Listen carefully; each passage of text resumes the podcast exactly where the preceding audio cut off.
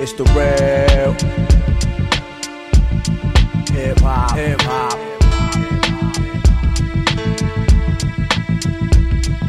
The real hip hop, hip hop.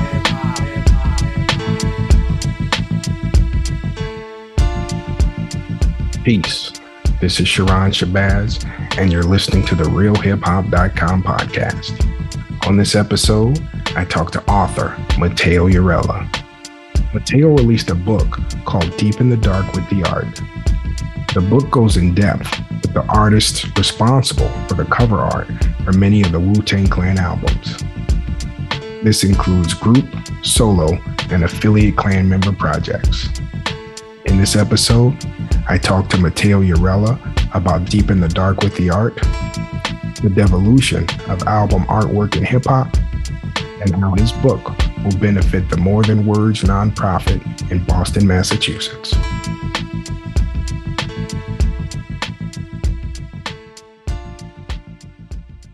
What made you decide to chronicle Wu Tang album artwork?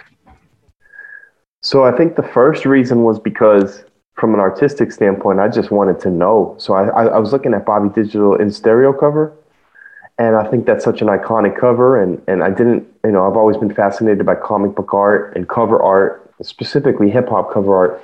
And so similar to to the Bone Thugs book that I worked on, I just wanted to know the the stories or the stuff that I was interested in, and I, I couldn't find the information, at least not compiled in one piece. And so when I was tracking down some of the in stereo information, I realized how interesting it was to me as an individual to, to understand some of the stories behind these projects, specifically the Bobby Digital series. And then it just kind of grew from there to see, you know, Wu Massacre and um, the Grandmasters, you know, GZA and Muggs albums. There's just so many that are that the cover art either matches or or um, is better than the product, and that's interesting. So, and, and I'm just a fan of art, so I just was fascinated. Yeah, you dug really deep with this one, though. There was some there was some stuff I'd never even heard of in this book. I, I, the only the only kind of I won't say rule, but I, from an artistic standpoint, I try to keep things really organic. In, in, other words, I try to just let the ideas come to be how they are, and then whatever the process and project um, um, product is, will will just be what it is. And so, the only guiding principle I tried to keep was to, to keep it illustrated or illustrations. And uh, I ran out of I think we reached around 26 or 30 or somewhere around there that were that were basically straight up illustrations. And once once you got that close, I said, okay, we got to make it to 36 just for that tie-in. And so you got to see a little bit, which which is a really I'm glad we did because some of the best work in the book, you know, is the, the Nubian image products and some of the stuff that I really enjoyed the interviews with the artists uh, is because of that. And so it, it and to your point, it allowed a, a digger deep, a digger a deeper dive than just you know uh, surface level stuff. Yeah. How difficult was it to track down so many artists from so many different projects? It was very so the so so the, so the book itself took about two years, maybe closer to a year and a half to get it done, and then maybe six months to get it to where it is today. Um, and so it was really difficult because these folks, by and large, have moved on with their careers. Some of them, some of them aren't in the hip hop space, and they did this as a commission. And although they speak freely about that in the book, they're they're not necessarily accessible. Um, and then some of them were like really accessible and hit me back. So it was really a good mixture of all that. But in general, it was difficult to track down. And unfortunately, because of the way my artistic process works, uh, I kind of got interested in once you tracked one piece down and one artist, okay, well, you also wanted to know what the what the artistic director thought of that, or what the colorist thought of that, the or the the letterer thought of that, and so you you know it, it, it got to a point where you just have to kind of cut it and say, all right, we're, we're just going to wrap it up with what we have. But it, it was definitely a challenge, and, and, luckily the internet between Instagram and Discogs and uh, just general Google searches, I think we got almost every single thing uh, I wanted to save for save for one, but it was it was a challenge. What was the one you didn't get? Uh, Method Man, uh, Def Jam, J- J- Def Jam Japan. I think it's called Tical, the Alter Ego remixes, something like that. And um, I really should remember this artist's name because it's really the only artist that we that I didn't get. but uh, he he's on Twitter, and I used to, I I think I sent him I think I literally sent him seventy five direct messages like, "Yo, bro, I just need like a couple sentences," and he never hit me back. And, and most of his Twitter's in Japanese, and so I'm not sure if that's why it didn't reach. But um, after a couple months of that, while that was ha- happening, I was just taking care of some of the other stuff, and once the other stuff got kind of ready to go, just had to abandon that that idea. But literally every other project, as far as I can remember, every other project that I was interested in getting um, I think we could have included more. We could have included the Almighty and uh, the Timbo King. There's a couple of projects that um, uh, Black Market Militia. There's just uh, there's a couple of pro- projects that could have gotten included that didn't, but perhaps that that will be in the future. Why was it important for you to get quotes from fans of the group that are both in and out of the industry? So I think for two reasons, and those two reasons kind of revealed themselves over time. And the first was because was really just um, tactical in terms of I got about halfway through the book, and I'm super into art and I'm super into artistic process, but I was halfway through the book and realized this might be a bit mundane or or might lose interest for someone who's not necessarily that into someone's artistic process. And so I thought, how can we break this up in a cool way that's a little bit easier to digest, a little bit less esoteric?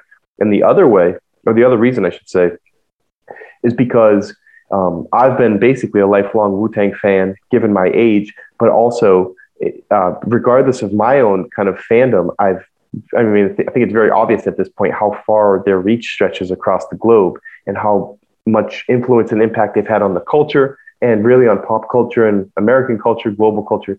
And so I really wanted to capture that somewhere. I know that wasn't the book itself, but I wanted to somehow capture the fact that, hey, listen, we're talking about you know, to the artists and, and, and there's a Wu Tang thread, but this is really kind of an art book. And then let's flip the script and say, okay, like Wu Tang affects everybody, you know, doctors and professors and athletes. And uh, there, there, that could have been a book in and of itself. And so I thought it was important to balance out the content so it's not so kind of boring, but also to let folks know, like, if you're not necessarily into Wu Tang or if you pick this book up for a different reason, you should understand how impactful these guys have been for like 30 years. Very impactful. Very impactful. I think it gets lost because of uh, you know their star isn't as bright as it used to be and you know I was almost 30 years ago when they came out but you see the influence i mean you look at the success of the uh, showtime documentary mm-hmm. Mics and Men, i think it was called mm-hmm. and the Hulu um, series, they still matter, and it influenced a, a generation. I was talking to a family member during this process, and they were like, I, "You know, I'm not really too familiar with Wu Tang." And so you get into a conversation, they're like, "Oh, Method Man, Old Dirty Bastard."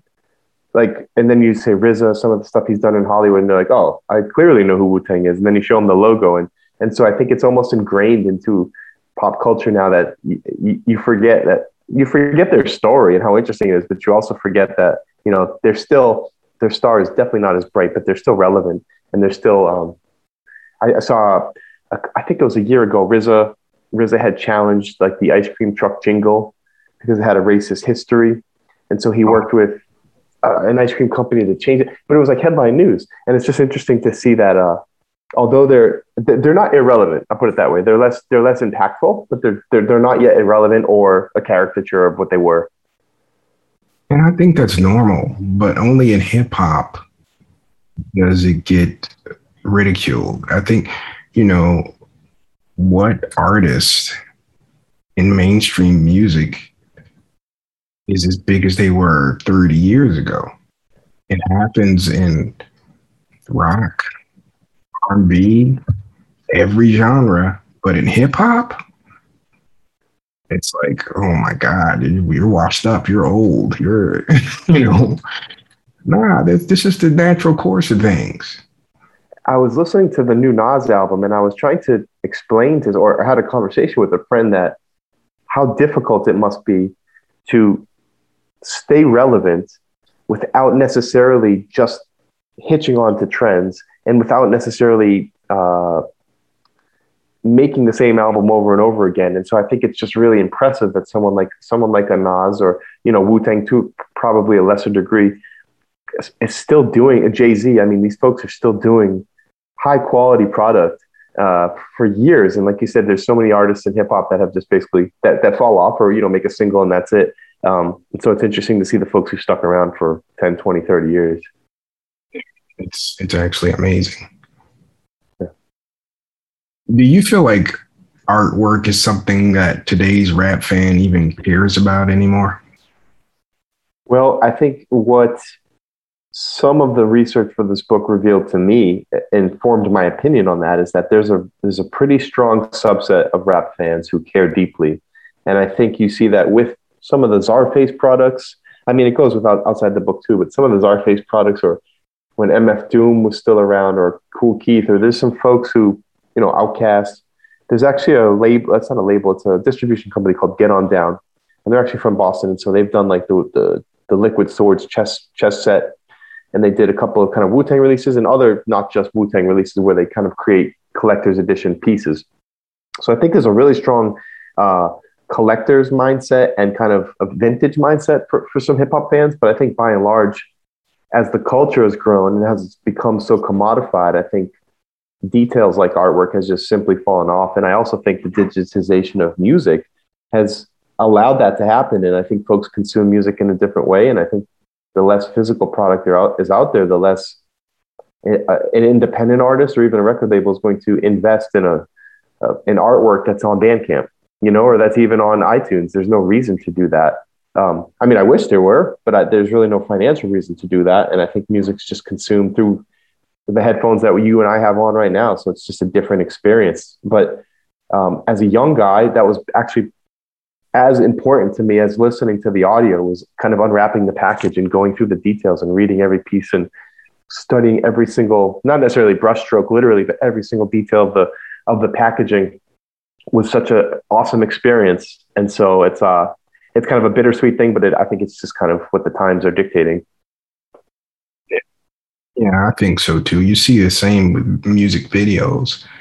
It doesn't have the same impact that it did in the 80s or 90s. It's, I mean, people still make videos, but it's not, it's definitely not the same. Um, I'm like you, I loved buying a, for me, it was tapes and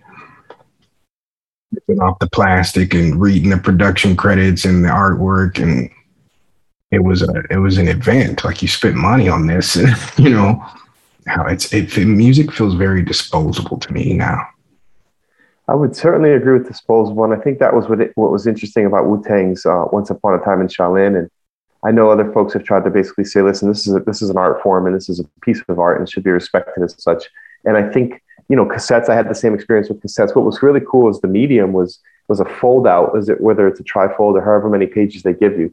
And I always was curious how the artists approached that because some artists would just have a bunch of photos from a photo shoot and then in between was the thank yous and then some folks would have a really beautiful pull out art and it was just part of was just part of the experience. And if you got into OutKast or you saw somebody who really took the time to invest in that part of the experience intentionally um, i think i was talking to Masta Ace for the book and he basically was saying that was on purpose. You know we did that on purpose. We designed the cover to attract you and we knew that you were spending your money and we tried to give you the product as one piece. So I, I, as an older guy or as an older fan i miss that. I wish that was still part of the the entire experience, and music videos are no, are no different. Thank you. So, what's your favorite Wu Tang album cover? Well, that's a great question. I don't think I've ever thought of that actually. Um, I think my favorite cover that's not in the book or that, or just in general, is the 36 Chambers because that was just so impactful in my life. I was just into martial arts and into horror movies, and for some reason, that's just combined. It was a it was a sinister element to it, but there was also kind of a martial arts theme, and um, I had never saw artwork or photography like that so intentional on a hip hop release. Um, for, for, in the book or for more of an illustration point, I think it would be a tie between the Wu Tang, the Wu Massacre, uh, because that's just as comic book as it gets, and it was just so dope how they did three covers and it gave you the collector's vantage point to collect all three. And then the Bobby Digital in Stereo, I think that's just um, I think that that belongs on a wall somewhere. That's just a dope, dope piece of art, and it's just so detailed. And it, it really speaks to what the album sounds like. The album's really detailed and layered, and sometimes challenging to listen to, and sometimes really dope. And it just captures all that. It's just a beautiful piece of art. So I think between those two, do you have one? I don't know if you have one that stands out in your mind. Bobby Digital, the first one. Um, I like all of the Bobby Digital covers.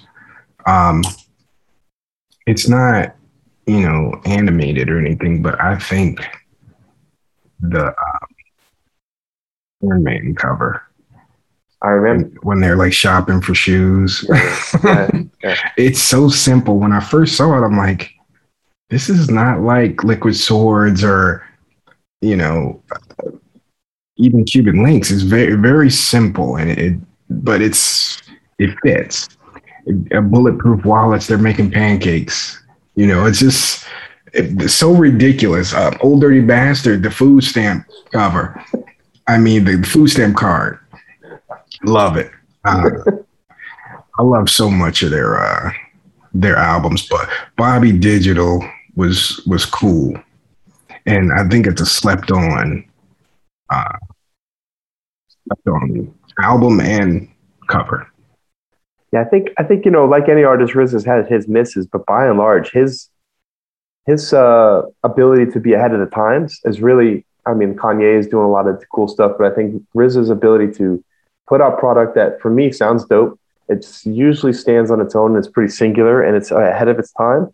And then you you revisit it and you're like, okay, like this is this was crazy then. It's still crazy now, but it, I can see the thought process. He's a a really unique mind. I, he's somebody I would obviously love to interview because his thought process is just really interesting to me creatively.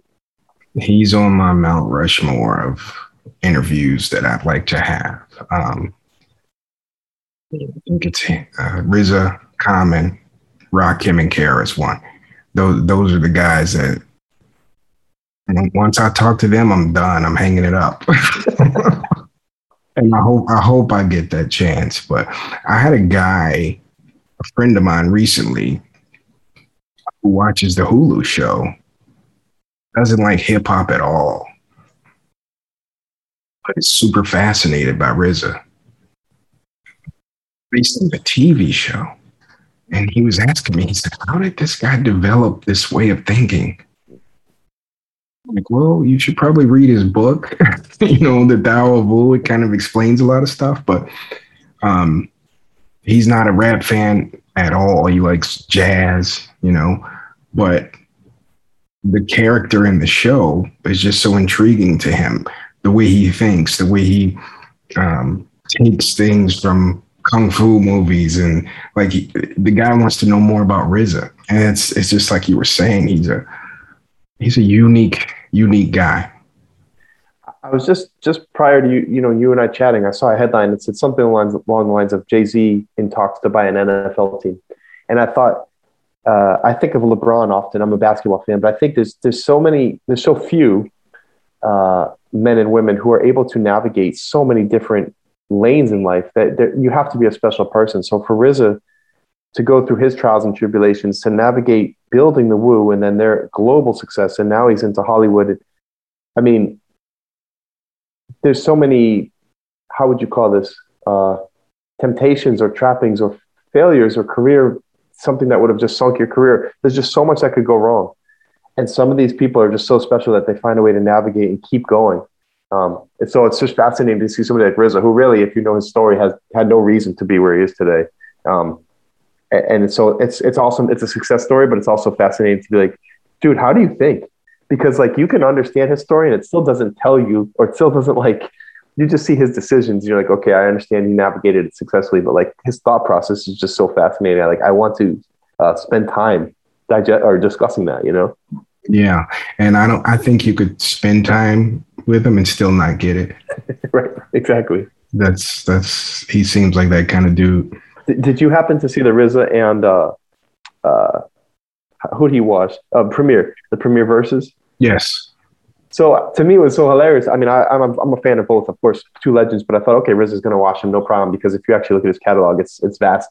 Um, but if you show, if you saw how he showed up to verses, he's like in his apartment in New Jersey. He's got like a cutoff vest with gloves. His sound system's not working. His wife's in the back. Like it's just so Wu Tang. It's just so like, it's just so authentic, you know. And so yeah, I remember reading a quote from him that they've never rehearsed a concert. And he said, if we ever got together and rehearsed, imagine how good we would be.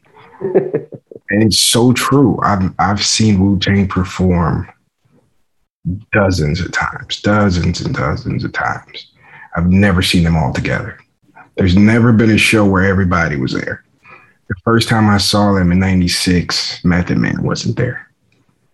I think the next time I saw them, 97, uh, Rage Against the Machine tour, it was GZA and Dirty didn't show. You know, it's like dysfunctional, disorganized, but it's also kind of the beauty of it. You know, they they make things happen. Yeah. Um, I enjoyed that. That was probably my favorite verses, Risen Premier. Rae and Ghost, I enjoyed. There was another one I really liked. I can't think of it. Red and Meth, all Wu Tang. like those are my favorite verses, right? All Wu Tang related, yeah. I think, But yeah, Oh, uh, that was that, that was hysterical. Like it was the something with the sound for about 30, 40 minutes. Like, come on, dude. Yeah. but then he presses play and it's like uh it's the watch the throne track or it's like you know you're just like dude this guy is just incredible Yeah. He, he is. He is. And Primo is too. That was just I was in heaven watching that thing. Um yeah. Yeah. So and and I think people people forget just how incredible he is was, you know, like he did the thing for Kanye 10 years ago. You know, like I think he's still capable. and you know, he's an afterthought. He's a he's a director now. He does film scores. He does everything else. But I think that you know, the last couple Wu Tang albums aside, I think he's capable of doing something special again. Yeah. Um, who else in hip hop has artwork that you believe is worthy of being showcased in a book? Oh, that's another great question um i think if you're just talking acts you know not necessarily the artists themselves but the acts i i, I know i've referenced it so i apologize to be repetitive but OutKast i think OutKast had a run of four or five albums that the artwork matched i mean i think OutKast is I think they're part of pop culture, and I still think they're kind of slept on in terms of how talented they are and how high level, high quality music they put out. I just think that they've had not many bad songs, um, and I think their artwork kind of lets the listener know, like, okay, this is a whole piece of art. If you think of ATLiens or Aquemini, they just have. Um, it's very intentional. So I really, really enjoyed OutKast. Both at, both musically, they're one of my favorites, and then their cover art has, was always pretty special to me. I think. Um, I don't think there's been as, and, and I'm obviously probably not thinking of any or just not aware of them, but I don't think there's been as many that interest me as much as something like the Wu Tang. Wu Tang is my favorite, so I'm impartial to that, but also it's just a comic book style art cover. I, I know there's a lot of photography. Um, so it's been, so I would love to explore, you know, photography, and I'm sure that's been done before, but some, you know, Danny Hastings or, or Ricky Powell or something, and just kind of get into Brother Ernie's work and see like some iconic photos. But for singular acts, I suppose you could say, um, I can't think. I can't think right off the top of my head. I mean, it's a great question. I can't think of of many beyond OutKasts. Uh, do you have any? Or you think of any? Because I think I feel like I'm drawing a blank. Public Enemy. Yeah. I like Okay. Public Enemy stuff. It's uh, you know, some simplistic, some like super crazy. Um, yeah, there's not many. Maybe Tribe. Yeah. Tribe has some cool covers. Um, De La, cool covers. I mean, there's a couple, but you know, it's not as vast as Wu Tang. Wu Tang has so many, you know, offshoots. Um, you could go as you did. You can go several different directions with them. I think of um, I think of like Tupac and All Eyez on Me, or or Redman, Muddy Waters, and there's for some reason that that question spirit, uh, sparked a lot of photography for me, some like iconic photos. But um, as a kid, I was super into art and super into comic books, and so when I saw thi- this kind of parallel, I was in heaven. I thought the music was was dope, and then the comic book style cover art, some of them was just like this is exactly what I'm looking for. So that's like that's right in the lane for me. yeah, yeah. Okay. Um, the proceeds from the book they go to help a special cause. Can you explain what that cause is and how tell people how they can get the book? Yeah, thanks. So thank you for bringing that up. And so a quick backstory is um, I worked at More Than Words for about a year. Um, and I like to tell people this. I tell people this with pride that if so, so More Than Words is a nonprofit bookstore. It's in Boston. Um, so what they do is give on-the-job training and, and basically guidance to uh, to the youth of Boston who've either been in the court system, foster system, homeless homeless care. Um, and if it was just a couple different decisions in my life, I would have been one of the youth in the in the company rather than an employee. And so I was really drawn to what their mission is, and I really uh, created some great friendships with the staff and with the youth who were there. And that time in my life, it really changed my life in the direction it was going. And so I always try to think, how can I kind of include them in something else I'm doing? And so all of the profits from from this Wu Tang book are going to more than words. Uh, just just you know, they're not involved in the book. I just decided to give them all the profits, so they didn't ask for this, or it's not like any sanctioned. Um, so people can buy the book anywhere they want. Really, Amazon. If you Google it, it's probably available everywhere. It's Barnes and Noble, whatever. You could go to the Mackay Forever website, um, so we can ship it right to you. Uh, so I think more than words is like it's cool that it's a bookstore. That's kind of like a cool tie-in. But more importantly, it's just there's a lot of outsourcing in Boston. So they do a lot of biotech folks and uh, Ivy League folks, and they do a lot of outsourcing of talent. But there's a lot of talent in the city, especially the youth, that, uh, in my opinion, just get overlooked or just don't get the same opportunities. And so, uh, a, a youth-based nonprofit in the city of Boston is is pretty much all I care about. So to tie them in in any levels is cool and interesting, even if they just sold my book. But to be able to kind of tie that back financially to them is like a no brainer. You know, it was just like we put a ton of money into the book and a ton of time, and then just like super happy to give it all away. So um, yeah, that's cool. That hopefully you know hopefully folks take a little bit of time to understand more than words because it is on the back cover and it is mentioned in the book. Um, so it's super permanent, and so I hope folks understand that. You know, that's super dope. All right, Mateo. Thank you, for joining the realhiphop.com. This is uh it means the world to me, brother. I appreciate you more than you know. Appreciate you. Thank you. Thank you, brother. Peace. Peace. The real, real hip hop MCing and DJing from your own mind, you know. I, I guess right now we should start the show.